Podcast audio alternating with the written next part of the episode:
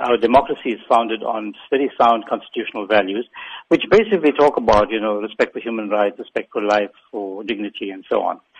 The comments that Mr. Maine is alleged to have made in relation to Minister of Finance to the effect that he's an quote unquote impimpi, meaning a spy, and that, again, quote, we should do what we did to them in those days, is a clear incitement to violence. It's actually everything that our, you know, democracy does not uh, regard as, as acceptable. Were you, in fact, at this meeting where the comments were made? No, we were not at this meeting, but we are relying on several uh, media reports which, uh, you know, confirm that that is the uh, effect of what was actually said there.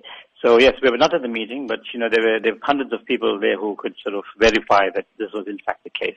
And has there been any correspondence with the ANC Youth League on this? Well, we have not, uh, as Active Citizens Movement, corresponded with the Youth League directly, but we have written to the parent body, and in particular to the ANC's Integrity Commission, that in fact they take steps to institute disciplinary proceedings against Mr. Maine for these. Because in addition to violating the Constitution of the Republic of South Africa, these are also violations of the ANC's own constitution. And we felt that that's something that the organization should do, given that its own uh, reputation and integrity needed to be protected.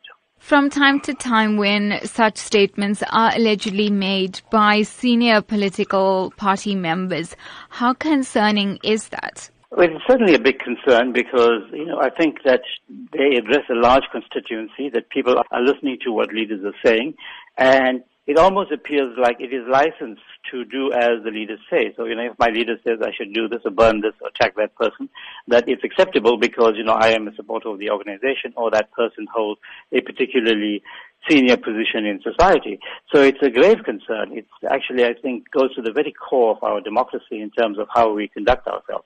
And that kind of behavior left unchecked could actually do serious damage to our democracy. So this is why we are, you know, taking strong stand on this.